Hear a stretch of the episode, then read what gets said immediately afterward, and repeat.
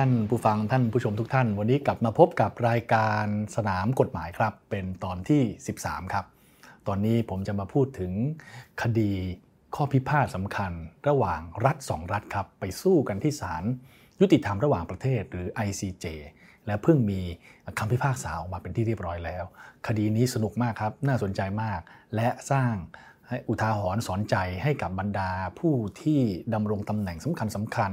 ผู้ที่เป็นนักการเมืองผู้ที่ดำรงตำแหน่งของรัฐต่างๆถ้าหากจะนำเงินไปใช้ในทางที่มิชอบไปในทางฟอกเงินไปในทางบิดเบือนไปใช้เรื่องประโยชน์ส่วนตัวเป็นไปได้ครับที่อาจจะถูกยึดนะครับผมกำลังพูดถึงคดีอะไรครับนั่นก็คือคดีข้อพิพาทกันระหว่างรัฐหนึ่งที่ชื่อว่า Equatorial Guinea กับอีกรัฐหนึ่งที่ชื่อว่าสาธารณรัฐฝรั่งเศสครับคดีนี้เป็นการต่อสู้กันระหว่างรัฐสองรัฐครับ Equatorial Guinea เป็นผู้ฟ้องรัฐบาลฝรั่งเศสเป็นผู้ถูกฟ้องฟ้องกันที่ศาลยุติธรรมระหว่างประเทศหรือ ไอ ซี เจ ศาล ไอ ซี เจ เพิ่งมีคำพิพากษาออกมาในวันที่สิบเอ็ดธันวาคมสองพันยี่สิบปลายปีที่แล้วนี่เองครับเรื่องราวเป็นอย่างไรและบทสรุปของคดีนี้เป็นอย่างไรลองติดตามกันดูครับก่อนจะเริ่มต้นผมต้องพูดถึงประเทศเอควาทอเรียลกินีสักเล็กน้อยครับหลายท่านบอกเกิดมาเพิ่งเคยได้ยินชื่อประเทศนี้มันอยู่ตรงไหนชื่อกินีก็เคยได้ยินบ้างชื่อประเทศเอกวาดอร์ก็เคยได้ยินบ้างกินีอยู่ในแอฟริกาเอกวาดอร์อยู่ใน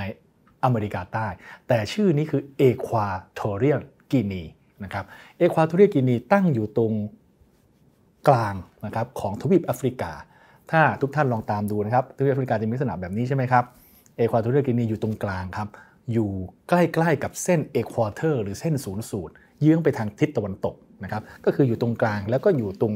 ทางด้านซ้ายมือนะครับของทวีปแอฟริกานะครับเล็กๆเท่านั้นเองประชากรล้านกว่าคนมีพื้นที่เล็กๆเท่านั้นเองก่อนหน้านั้นก็เคยเป็นอาณานิคมของอังกฤษต่อมาก็เป็นของสเปนนะครับแล้วก็ได้รับอิสรภาพนะฮะแล้วก็เป็นรัฐก่อตั้งเป็นรัฐขึ้นมาเมื่อช่วงประมาณ หนึ่งพันเก้าร้อยหกสิบถึงหนึ่งพันเก้าร้อยเจ็ดสิบ นี่เองครับสาเหตุที่ใช้ชื่อว่าเอควาทอเรียลกินีก็ไม่มีอะไรเลยครับประเทศนั้นตั้งอยู่ตรงริมนะครับตรงเส้นทางแม่น้ำที่ชื่อว่าแม่น้ำกินีนะครับเป็นมหาสมุทรหรืออ่าวนะครับที่ชื่อว่ากินีอยู่ข้างๆตรงนั้นเนี่ยนะครับในขณะเดียวกันประเทศนี้ตั้งอยู่ใกล้ๆกับเส้นศูนย์สูตรของโลก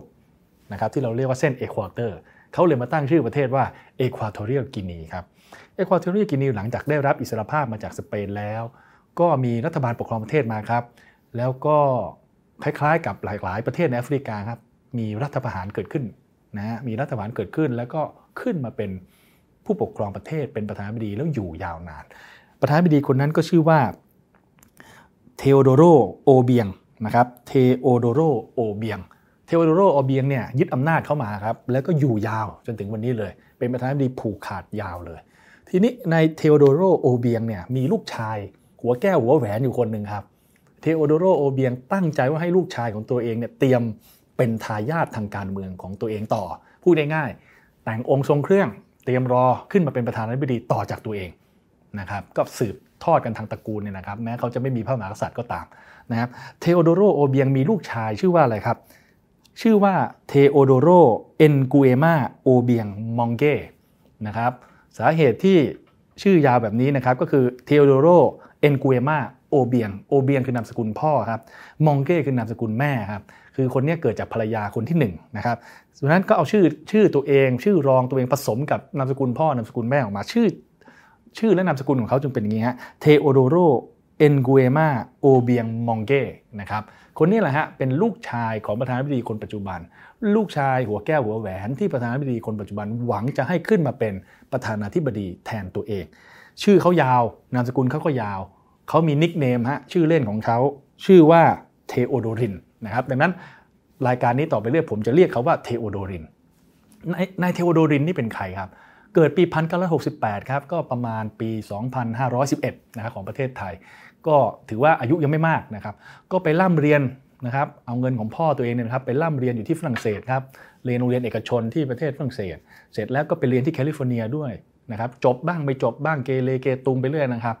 แล้วสุดท้ายไม่รู้ได้ปริญญาอะไรมาทุกวันนี้ก็ยังสืบค้นหากันอยู่เอาแต่ว่าเรียนหนังสือไปเรียนต่างประเทศก็เลยใช้ภาษาฝรั่งเศสได้ใช้ภาษาอังกฤษได้นะฮะในขณะเดียวกันงานอดิเรกส่วนตัวของเขาเนี่ยคือเขาเป็นคนที่ชอบความสนุกสนานครับ ชอบเพลงแร็ปชอบเพลง อาร์ แอนด์ บี ครับนะครับชอบเพลงต่างๆลงทุนถึงกับตั้งค่ายเพลงอะไรขึ้นมามีศิลปินอะไรเต็มไปหมดนะฮะแล้วก็มีบ้านพักตากอากาศแพงๆอยู่ที่ต่างประเทศเยอะแยะที่มาริบูแคลิฟอร์เนียก็มีที่แอฟริกาใต้ก็มีและที่ฝรั่งเศสก็มี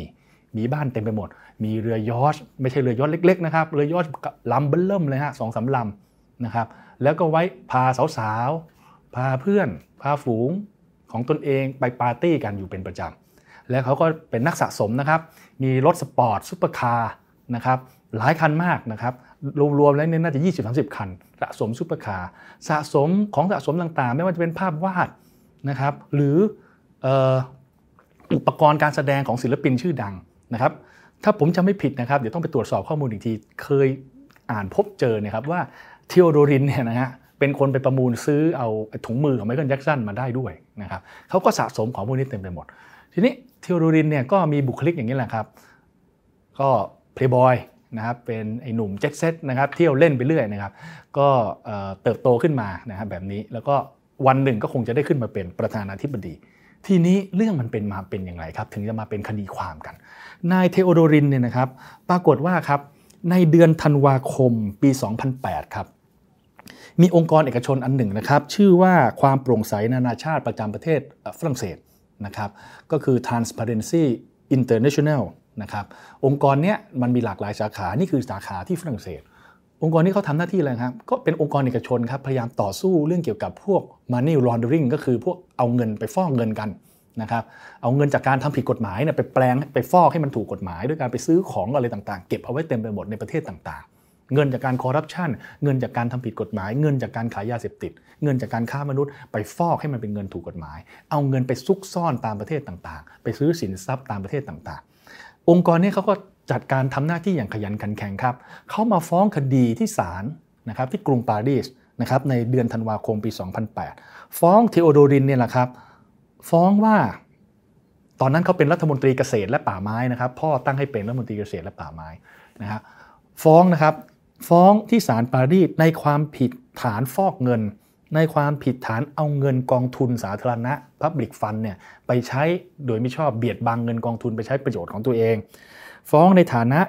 เอาสินทรัพย์ของคอร์ปอเรทของนิติบุคคลของบริษัทเบียดบังเอาไปใช้เพื่อประโยชน์ของตัวเองนะครับแล้วก็เรื่องฟอกเงินนะครับนี่คือหลากหลายข้อหาองค์กรเอกชนที่ชื่อว่าความโปร่งใสนานาชาติประจำฝรั่งเศสเนี่ยนะครับเขาอ้างกฎหมายจากอะไรแน่นอนมีกฎหมายภายในของประเทศฝรั่งเศสเรื่องการฟอกเงินด้วยและอ้างข้อตกลงระหว่างประเทศนะฮะ Convention อันหนึ่งนะครับมันเป็นข้อตกลงของสหประชาชาติครับที่เกี่ยวกับการต่อต้านอาชญากรรมขององค์กรข้ามชาติไปเซ็นกันที่ปาเลโมครับประเทศเมืองปาเลโมที่อิตาลีเราก็เลยให้ชื่อว่าปาเลโมคอนเวนชั่นปีสองพันเมืองปาเลโมทุกท่านได้ยินชื่อถ้าใครติดตามภาพยนตร์ซีรีส์สามไตรภาคนะครับของ Godfather เขาไปอยู่ที่ซิซิลีใช่ไหมครับเกาะซิซิลีมันก็จะมีเมืองเมืองหนึ่งชื่อเมืองปาเลโมนะครับกล่าวกันว่าเมืองนี้มาเฟียนะครับเป็นต้นตำรับของมาเฟียของ Godfather ต่างๆอยู่คนเต็มผมก็เข้าใจว่าเขาไปลงนามข้อตกลงกันที่ปาเลโมก็เพื่อแสดงสัญลักษณ์นี้แหละปาเลโมคอนเวนชั่นปีสองพันนั่นก็คือข้อตกลงกันที่บอกว่าต่อไปนี้ทุกๆประเทศที่ลงนามนี้จะร่วมมือกันปราบปรามต่อต้านอาชญากรรมของพวกองค์กรข้ามชาติทั้งหลายนะครับแล้วเขาก็กำหนดความผิดฐานฟอกเงินฟอกเงินอะไรเงี้ยลงไปอยู่ในนั้นฝรั่งเศสก็เป็นรัฐสมาชิกอันนี้อยู่ด้วยนะครับทีนี้ปาเลโมคอนเวนชั่นเนี่ยนะฮะถูกอ้างโดยองค์กรเอกชนรายนี้นะครับแล้วก็ความผิดฐานฟอกเงินความผิดฐานเบียดบังเอาเงินกองทุนสาธารณะเบียดบังเอาเงินของนิติบุคคลของบริษัทไปใช้เพื่อประโยชน์ตัวเองนะครับฟ้องไปที่ศาลชั้นต้นกรุงปารีสครับในปีสองพันแปดครับคดีก็เริ่มดำเนินมาเรื่อยๆครับทีนี้ครับต่อมาครับเดือนกันยายนสองพันสิบเอ็ดเจ้าหน้าที่ของรัฐฝรั่งเศสเนี่ยนะครับพวกเจ้าหน้าที่ตำรวจต่างๆก็เดินทางบุกไปที่บ้านของนายโทโดรินครับบ้านหลังนี้ที่กรุงปารีสโทโดรินซื้อเก็บเอาไว้ครับบ้านเลขที่สี่สิบสอง Avenue Foch นะครับถนนที่ชื่อว่า Foch F O C H นะครับบ้านเลขที่สี่สิบสอง Avenue Foch ถนนเส้นนี้คือถนนเส้นใหญ่นะครับเส้นยาวที่เชื่อมต่อไปที่ Arc de Triomphe หรือว่าประตูชัยคนรวยๆอยู่ทั้งนั้นนะครับบ้านหลังใหญ่ๆโตๆอยู่กันนะครับบ้านหลังนี้นะครับสี่สิบสอง Avenue Foch เนี่ยเจ้าหน้าที่ตำรวจก็บุกเข้าไปครับบุกเข้าไปตรวจค้นมีหมายค้นเรียบร้อยเข้าไปค้น พอไปค้นปุ๊บไปโดนไปลงไปดูโรงรถครับโอ้โหไปเจอลักซ์ซูรี่คาร์ซุปเปอร์คาร์เกือบยี่สิบคันอยู่ในนั้นเต็มเลยฮะจอดเอาไว้นะก็ไปเจอพวกนี้เสร็จทีนี้เจ้าหน้าที่ก็ดำเนินการอายัดนะครับทรัพย์สินเหล่านี้ทั้งหมดเลยของนายโทโดรินเอาไว้นะฮะพออายัดไว้เสร็จปุ๊บคราวนี้แหละครับนายโทโดรินก็ตกใจอ้าวก็ไปคุยกันในรัฐบาลเอกวาตอเรียลกินีบอกเฮ้ยมันมายึดอย่างนี้ได้ยังไงเอกวาตอเรียลกินีรัฐบาลเอกวาตอเรียลกินีก็เลยรีบโต้แย้งไปที่รัฐบาลฝรั่งเศสทันทีนะครับโต้แย้งไปว่าบ้านหลังนี้สี่สิบสองอเวนิวฟอกรัฐบาลเอกวาตอเรียลกินีมีเอาไว้เพื่อ diplomatic mission ภารกิจทางการทูตนะครับทำไมเขาต้องอ้างแบบนี้ครับเขาอ้างเรื่องนี้เพื่อจะสร้าง immunity หรือความคุ้มกันไม่ให้รัฐบาลประเทศอื่นบุกเข้ามานะครับตามข้อตกลง Vienna Convention ที่ให้การรับรองเอาไว้ว่าบรรดาที่พักบ้านทูตนะครับสถานที่ราชการของรัฐรัฐหนึ่งที่ปฏิบัติการเพื่อการทูตเนี่ยซึ่งไปอยู่ในรัฐอื่นเนี่ยจะได้รับความคุ้มกันจากการถูกยึดถูกอายัดถูกดำเนินคดีถูกบังคับคดีนะครับเขาก็อ้างเรื่องนี้ขึ้นมาทันทีครับรัฐบาลเอกวาดอร์เรียกินีรีบโต้แย้งทันทีครับรัฐบาลฝรั่งเศสก็โต้แย้งกลับครับบอกไอ้บ้านหลังนี้คุณไม่ได้เอามาทำเรื่อง diplomatic mission คุณไม่ได้มาทำภารกิจทางการทูต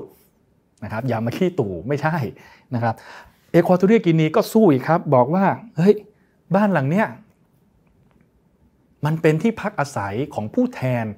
ของเอกวาดอร์เรียกินีที่มาทำงานที่ยูเนสโกที่กรุงปารีสนะครับรัฐบาลฝรั่งเศสก็โต้แย้งอีกครับบอกว่าไม่ใช่ฝรั่งเศสไม่เคยรับรองสถานะอันนี้ไว้นะครับต่อมาฮะก็สู้กันไปสู้กันมาครับจนกระทั่งครับในวันในเดือนพฤษภาคมสองพันสิบสองครับเทโอโดรินก็ได้รับการแต่งตั้งจากพ่อเขาครับพ่อเขาแทนที่เห็นลูกตัวเองถูกดำเนินคดีจะปลดจากรัฐมนตรีเกษตรที่ไหนได้ครับตั้งลูกตัวเองเป็นรองประธานาธิบดีเลยครับตั้งลูกตัวเองเป็นรองประธานาธิบดีแล้วให้รับผิดชอบเรื่องสำคัญด้วยคือเรื่องกลาโหม national defense นะครับและเรื่อง security of state ความมั่นคงของรัฐ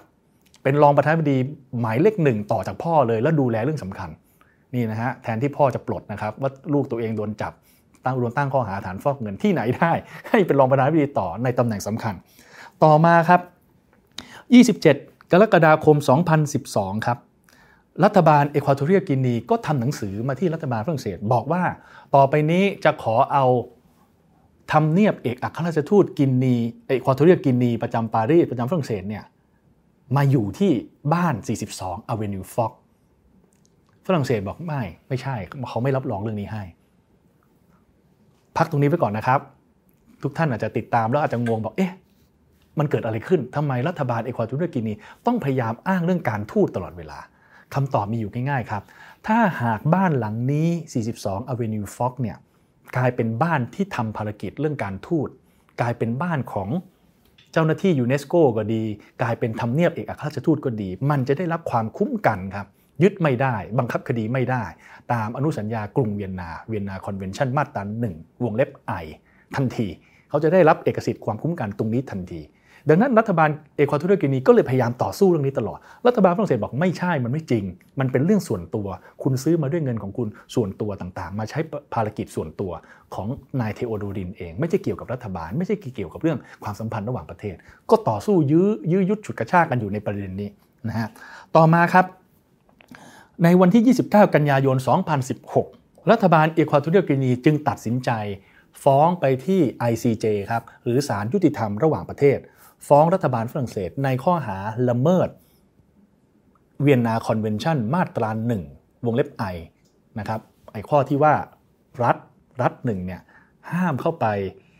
ล่วงละเมิดนะครับในทรัพย์สินอะไรต่างๆของรัฐอีกรัฐหนึ่งที่เขามาตั้งไว้อยู่เพื่อทำภารกิจทางการทูตนะครับนี่คือความคุ้มกันที่เวียนนาคอนเวนชั่นมีเอาไว้ให้นะครับในเรื่องความสัมพันธ์ระหว่างประเทศนะครับเอกวาดอร์เรียกินีก็ไปฟ้องรัฐบาลฝรั่งเศสที่ศาลยุติธรรมระหว่างประเทศทั้งสองฝ่ายยอมรับอำนาจศาลซึ่งกันและกันเรื่องขึ้นไปสู่ศาล ไอ ซี เจ ก็รับเรื่องเอาไว้พิจารณาคดีนะครับต่อมาครับไอ้คดีฟอกเงินที่กรุงปารีสไปถึงไหนตุลาคมสองพันสิบเจ็ดครับศาลชั้นต้น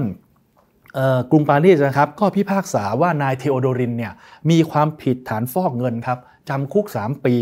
ปรับสามสิบล้านบาท สามสิบล้านยูโร นะครับปรับสามสิบล้านยูโรแล้วก็ให้ยึดอายัดทรัพย์ต่างๆที่มาจากการที่เอาไปฟอกเงินนะครับ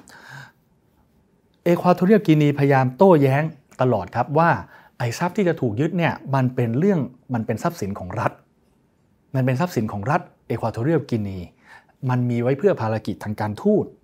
นะครับแล้วก็มีเอกสิทธิ์มีความคุ้มกันต่างๆตามข้อตกลงกรุงเวียนนานะครับนี่คือสิ่งที่เขาสู้ตลอดต่อมาครับในวันที่สิบกุมภาพันธ์นะครับสองพันยี่สิบสอง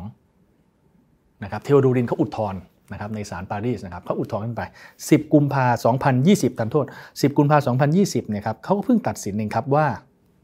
ศาลอุทธรณ์ยืนยันครับยืนยันตามเดิมนะครับยืนยันตามคำพิพากษาของศาลชั้นต้นนะครับเอาเป็นว่าตอนนี้มันมีวิ่งกันสองแทร็กนะครับ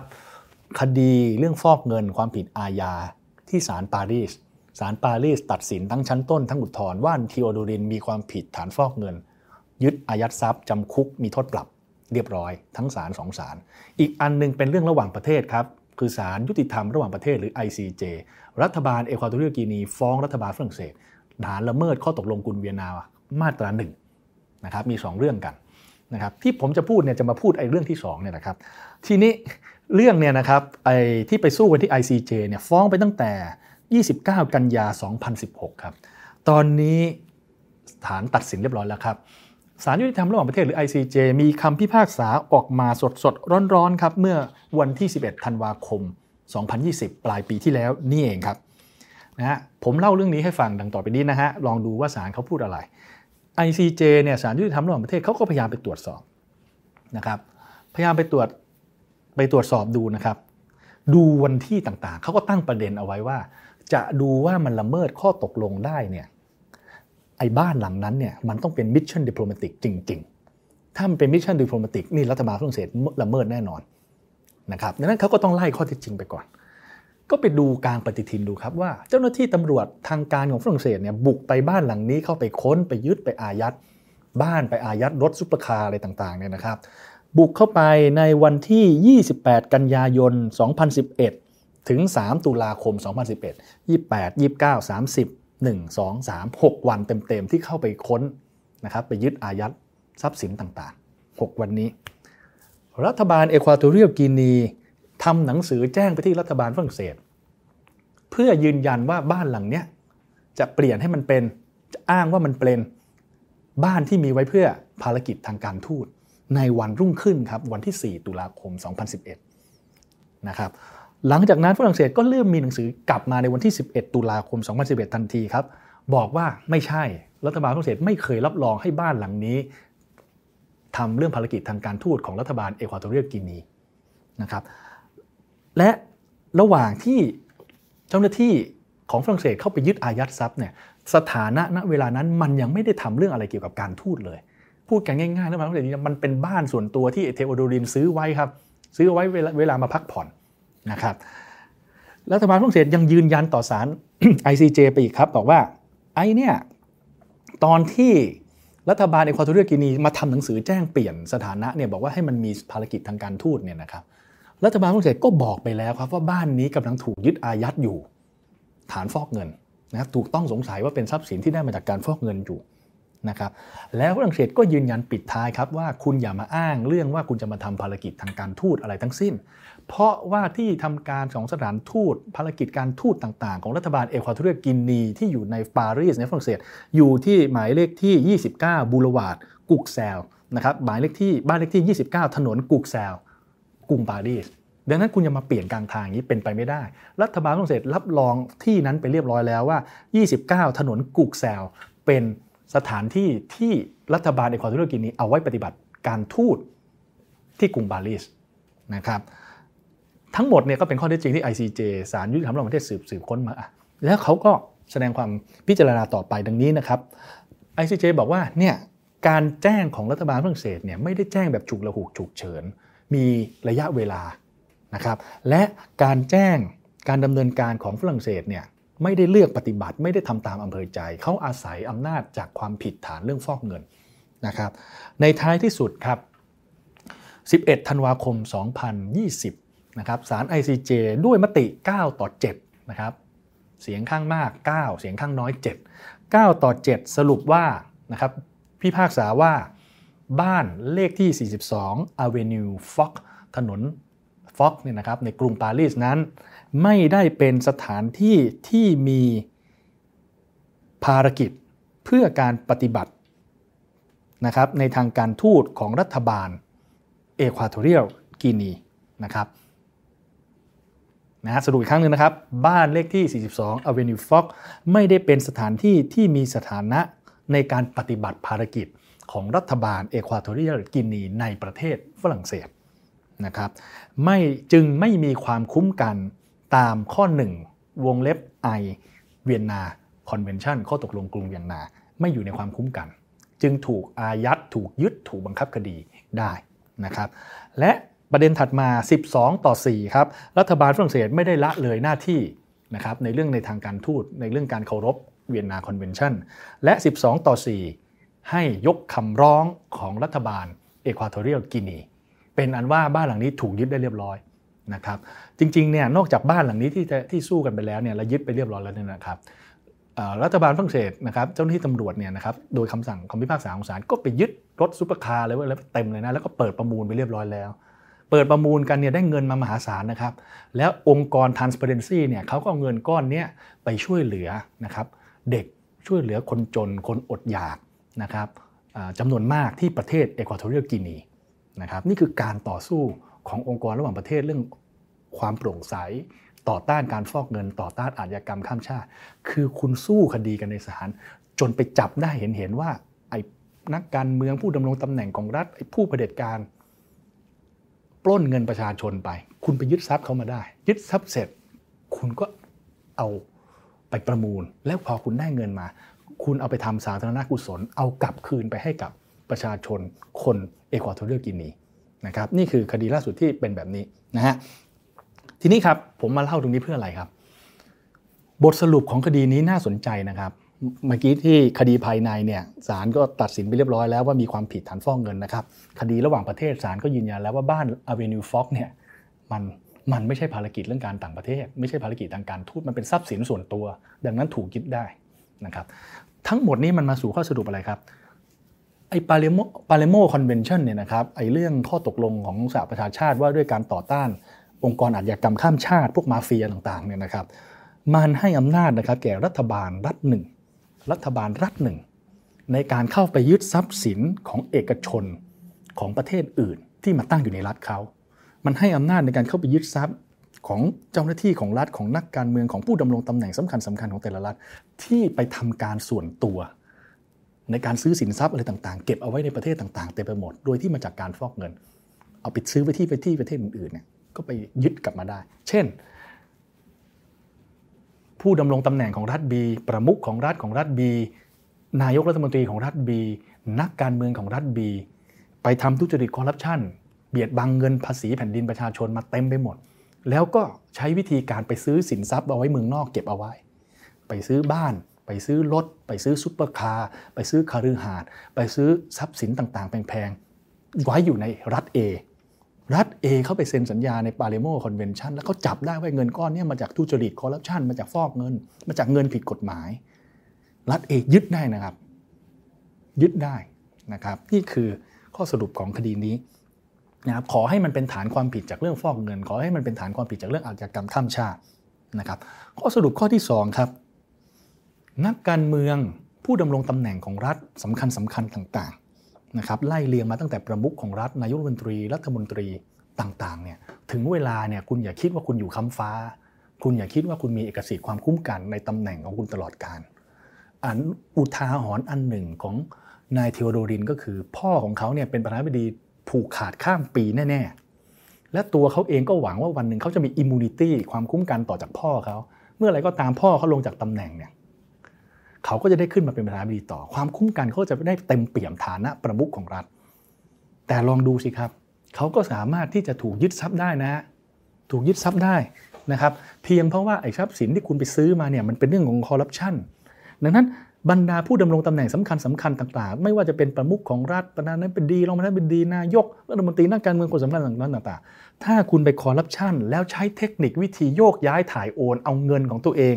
อ ออกไปไว้ข้างนอกไปซื้อทรัพย์สินเอาไว้ข้างนอกไปเอาเงินซ่อนเงินฝากซ่อนไว้ธนาคารต่างประเทศนะครับไม่ได้หมายความว่าจะรอดเสมอไปคุณอาจจะปล้นเงินประเทศของคุณออกไปปล้นเงินประชาชนของคุณออกไปไปซื้อบ้านไปซื้อคฤหาสน์ไปซื้อซุปเปอร์คาร์ไปซื้อเครื่องบินเจ็ตส่วนตัวไปซื้อนาฬิกาแพงๆไปซื้อเครื่องประดับแพงๆซื้อภาพวาดของจิตรกรชื่อดังของสะสมมีราคาคุณซื้อเก็บเอาไว้เต็มไปหมดแต่วันหนึ่งถูกยึดได้นะครับนะข้อที่สามครับอันนี้เรื่องนี้สำคัญครับจากคดีเนี้ยนะก็คือว่าเวลาพวกผู้ดำรงตำแหน่งเนี่ยผู้ดำรงตำแหน่งเนี่ยเขาพยายามเวลาเขาขึ้นไปถึงศาลเนี่ยเขามักจะอ้างตลอดว่าเขามีอิมมูนิตี้เขามีความคุ้มกันทางการทูตโดยเฉพาะพวกประมุขของรัฐพวกผู้ดำรงตำแหน่งสำคัญสำคัญของรัฐเขาจะอ้างเสมอว่ายุ่งกับเขาไม่ได้เขามีความคุ้มกันเขามีอิมมูนิตี้กรณีเอควาทอเรียลกินีนี่เห็นชัดเลยนะครับลองดูสิฮะพยายามดิ้นรนเต็มที่คือพ่อเป็นประธานาธิบดีลูกเป็นรัฐมนตรีเกษตรและลูกก็เตรียมตัวเป็นทายาทจะขึ้นเป็นประธานาธิบดีคนต่อไปพอคุณโดนคดีนี้เสร็จปุ๊บพ่อรีบตั้งเป็นรองประธานาธิบดีเลยครับเห็นไหมฮะแล้วคุณก็รีบอ้างว่าบ้านต่างๆนี้เป็นเรื่องของรัฐบาลเป็นเรื่องของมิชชั่นดิปโลมาติกมิชชั่นตลอดเวลาพยายามจะอ้างเรื่องนี้ป้องกันตัวเองตลอดเวลาทีนี้หลายครั้งการอ้างว่าตัวเองมีอิมมูนิตี้มีความคุ้มกันในฐานะประมุขของรัฐในฐานะรองประธานาธิบดีในฐานะบุคคลสำคัญของรัฐหลายครั้งอ้างว่ามันเป็นภารกิจของรัฐบาลเป็นทรัพย์สินของรัฐบาลก็ตามอาจจะฟังไม่ขึ้นนะครับถ้าหากสืบสาวเราเรื่องไปได้ว่าจริงๆแล้วมันไม่เป็นเช่นนั้นจริงๆแล้วตั้งแต่ตอนคุณซื้อมาคุณซื้อในฐานะส่วนตัวคุณซื้อมาคุณซื้อมาคุณไม่เคยเอาไปใช้เรื่องประโยชน์ของรัฐคุณเอาไว้อยู่กันเองคุณเอาไว้อยู่กับเพื่อนฝูงคุณเองเอาคุณเอาไว้อยู่กับบริวารคุณเองแต่ไม่ได้เอามาทำเพื่อประโยชน์ของรัฐหรือจริงๆแล้ว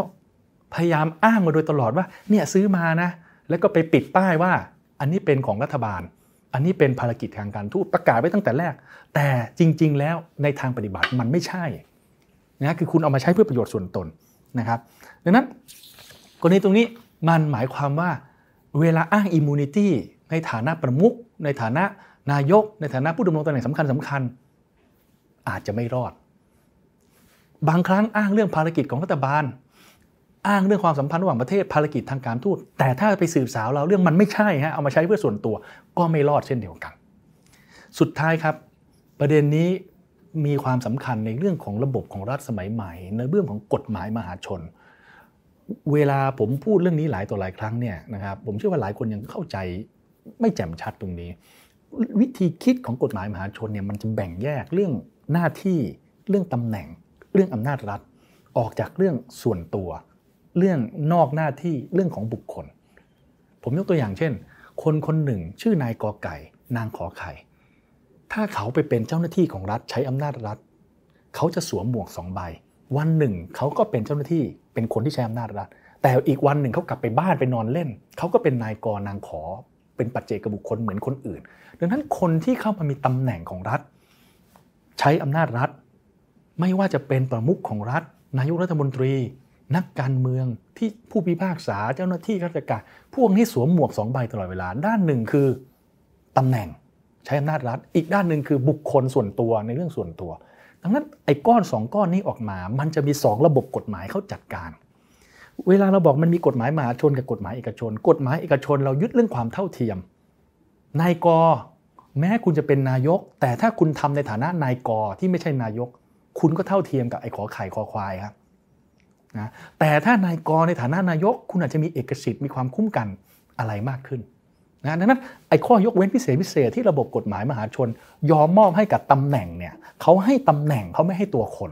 วิธีดูเนี่ยมันถึงมีการแบ่งแยกครับว่าถ้าคุณเป็นตำแหน่งใดตำแหน่งหนึ่งคุณไปปฏิบัติงานในหน้าที่คุณใช้อำนาจหน้าที่อันนี้ใช้ระบบกฎหมายชุดหนึ่งแต่ถ้าคุณทำนอกหน้าที่ทำเรื่องส่วนตัวก็ใช้ระบบกฎหมายอีกชุดหนึ่งผมยกตัวอย่างให้ง่ายๆให้เป็นรูปธรรมมากขึ้นอีกสักกรณีหนึ่งก็ได้ครับพวกเจ้าหน้าที่ตำรวจเจ้าหน้าที่ตำรวจเนี่ยเวลาคุณปฏิบัติหน้าที่คุณก็เป็นตำรวจนะคุณก็มีอำนาจของตำรวจเต็มไปหมดพกปืนได้บุกค้นอะไรต่างๆได้กับอีกหน้าที่หนึ่งเวลาคุณออกจากตำรวจไปอ่ะคุณกลับไปอยู่บ้านไปนอนเฉยๆอ่ะนะฮะมันมันมีหน้าที่กับตอนที่คุณไปเป็นคนธรรมดาตอนที่คุณมีหน้าที่คุณก็ใช้อำนาจรัฐได้คุณเข้าไปตรวจค้นไปอะไรต่างๆได้ นะครับเช่นวันนี้คืนนี้คุณไปนั่งตรวจค้นดูว่าร้านไหนเปิดร้านไหนยังสถานบันเทิงร้านไหนยังเปิดอีกไม่ยอมปฏิบัติตามมาตรการข้อกำหนดเรื่องโควิดนะคุณก็ไปตามไปตรวจค้นได้นะครับแล้วคุณก็ตั้งข้อหาอะไรกับใครได้ในการปฏิบัติหน้าที่จับกุมอะไรเขาเขาได้นะครับแต่ในขณะเดียวกันถ้าคุณมีเถียรจิตทำเรื่องส่วนตัวกูหมันไส้ไอ้คนนี้มานานแล้วหมันไส้มันมานานแล้วเนี่ยไอ้นี่วันก่อนเนี่ยมาเที่ยวร้านมันมันไม่ยอมหาโต๊ะให้เรานั่งเราโมโหมันก็เลยอยู่ดีๆไปเดินไปต่อยเขาเลยครับเดินไปจับเขาเลยครับเดินไปล็อกคอเขาเลยไอ้อย่างนี้คุณไม่ได้ทำหน้าที่ในฐานะตำรวจละคุณทำหน้าที่ในฐานะส่วนตัวทะเลาะกับเขาเองเห็นไหมฮะนี่คือตัวอย่างคนคนหนึ่งสวมหมวกได้สองใบดังนั้นที่ผมพูดมาถึงตรงนี้นี่คือเรื่องของกฎหมายมหาชนกับกฎหมายเอกชนเรื่องของการที่คุณเป็นตำแหน่งเป็นเจ้าหน้าที่แชมป์นาฏรัฐกับการที่คุณเป็นคนธรรมดาในร่างกายของคุณคนเดียวกันอยู่ที่ว่าคุณสวมหมวกใบไหนผมพูดตรงนี้ย้อนให้ดูถึงนายเทโอโดรินฮะเทโอโดรินไปซื้อรถซุปเปอร์คาร์ยี่สิบคันเทโอโดรินไปซื้อไปประมูลเอาถุงมือของไมเคิลแจ็คสันมาเทโอโดรินมีเครื่องบินเจ็ตส่วนตัวเทโอโดรินไปซื้อเรือยอทลำเบิ่มไว้กี่ลำเต็มไปหมดเอาไว้พาสาวๆไปปาร์ตี้พาเพื่อนฝูงไปปาร์ตี้เทโอโดรินไปเปิดค่ายเพลงทั้งหมดนี้เทโอโดรินทำไปในฐานะรัฐมนตรีเกษตรเหรอครับทำไปในฐานะรองประธานาธิบดีEquatorial Guineaเหรอครับหรือทำในฐานะนายเทโอโดรินที่เป็นเจ็ตเซตเป็นเพลย์บอยชอบเที่ยวชอบเล่นชอบสนุกนี่คือเส้นแบ่งตรงนี้แหละครับดังนั้นเวลาเราดูว่าเรื่องไหนเป็นเรื่องส่วนตัวหรือเรื่องไหนเป็นเรื่องการใช้อำนาจรัฐต้องแบ่งแยกให้ออกดังนั้นผมพูดมาถึงตรงนี้เพื่อที่จะเป็นอุทาหรณ์ครับให้กับผู้ดำรงตำแหน่งทั้งหมดในประเทศไทยว่าคุณใช้อำนาจรัฐอยู่หรือคุณใช้เรื่องส่วนตัวการไปใช้เรื่องส่วนตัวแล้วถึงเวลาคุณมาอ้างว่าคุณมีอิมมูนิตี้ในฐานะคุณเป็นเจ้าหน้าที่รัฐคุณไปอ้างว่านี่เป็นทรัพย์สินของรัฐไม่ใช่แล้วครับบ้านอเวนิวฟ็อกที่ถนนปารีสไม่มีทางเป็นทรัพย์สินที่รัฐบาลเอควาดอเรียลกินีใช้เพื่อประโยชน์ของรัฐบาลเลยครับแต่เป็นบ้านที่เทโอโดรินซื้อเอาไว้เที่ยวเล่นซื้อเอาไว้เวลาไปพักผ่อนที่ปารีสนะครับนี่จึงเป็นที่มาว่าถูกยึดได้นะครับเพราะฉะนั้นทั้งหมดนี้ที่ผมเอาคดีนี้มาเล่าให้ฟังก็เพื่อเป็นอุทาหรณ์สอนใจนะครับว่าตอนนี้แนวทางนะครับการพิจารณาคดีไม่ว่าจะเป็นเรื่องความผิดอาญาในฐานฟอกเงินในฐานฐานะเอาเงินผิดกฎหมายมาฟอกให้มันถูกเนี่ยไปซื้อของเก็บเอาไว้เต็มในต่างประเทศเต็มไปหมดเนี่ยมันมีปาเลโมคอนเวนชั่นในปีสองพันเอาไว้เรียบร้อยแล้วตามยึดได้ตามอายัดได้เช่นเดียวกันในทางระหว่างประเทศนะครับเอะอะอะไรคุณอ้างว่านี่เป็นบ้านของทูตนี่เป็นบ้านของรัฐบาลนี่เป็นทรัพย์สินของรัฐบาลซื้อเก็บไว้เพื่อทำภารกิจทางการทูตคุณอ้างสักแต่อ้างอย่างเดียวไม่จริงเสมอไปถ้ารัฐถ้ารัฐคู่กรณีของคุณเขายืนยันว่าจริงๆมันไม่ใช่ก็คือไม่ใช่นะครับมันก็อยู่ในขอบข่ายการถูกบังคับคดีได้ไม่มีเอกสิทธิ์ไม่มีความคุ้มกันใดๆอยู่ทั้งหมดที่ผมเล่ามาก็เพื่อให้เป็นอุทาหรณ์สอนใจว่าโลกเดี๋ยวนี้มันไร้พรมแดนมากยิ่งขึ้นโลกเดี๋ยวนี้จำเป็นที่จะต้องโลกสมัยใหม่เนี่ยนะครับจำเป็นที่จะต้องแยกแยะให้ชัดว่าอะไรเป็นเรื่องส่วนตัวอะไรเป็นเรื่องส่วนรวมอะไรเป็นเรื่องเอางบประมาณภาษีประชาชนไปใช้เพื่อประโยชน์ของประเทศชาติอะไรเป็นเรื่องเบียดบังเอางบประมาณไปใช้เงินซื้อทรัพย์สินเก็บไว้ในชื่อตัวเองทั้งหมดนี้คือรายการสนามกฎหมายตอนที่สิบสามครับแล้วเดี๋ยวมาพบกับรายการสนามกฎหมายในตอนหน้าครับสำหรับวันนี้ขอลาไปก่อนครับขอบคุณครับสวัสดีครับ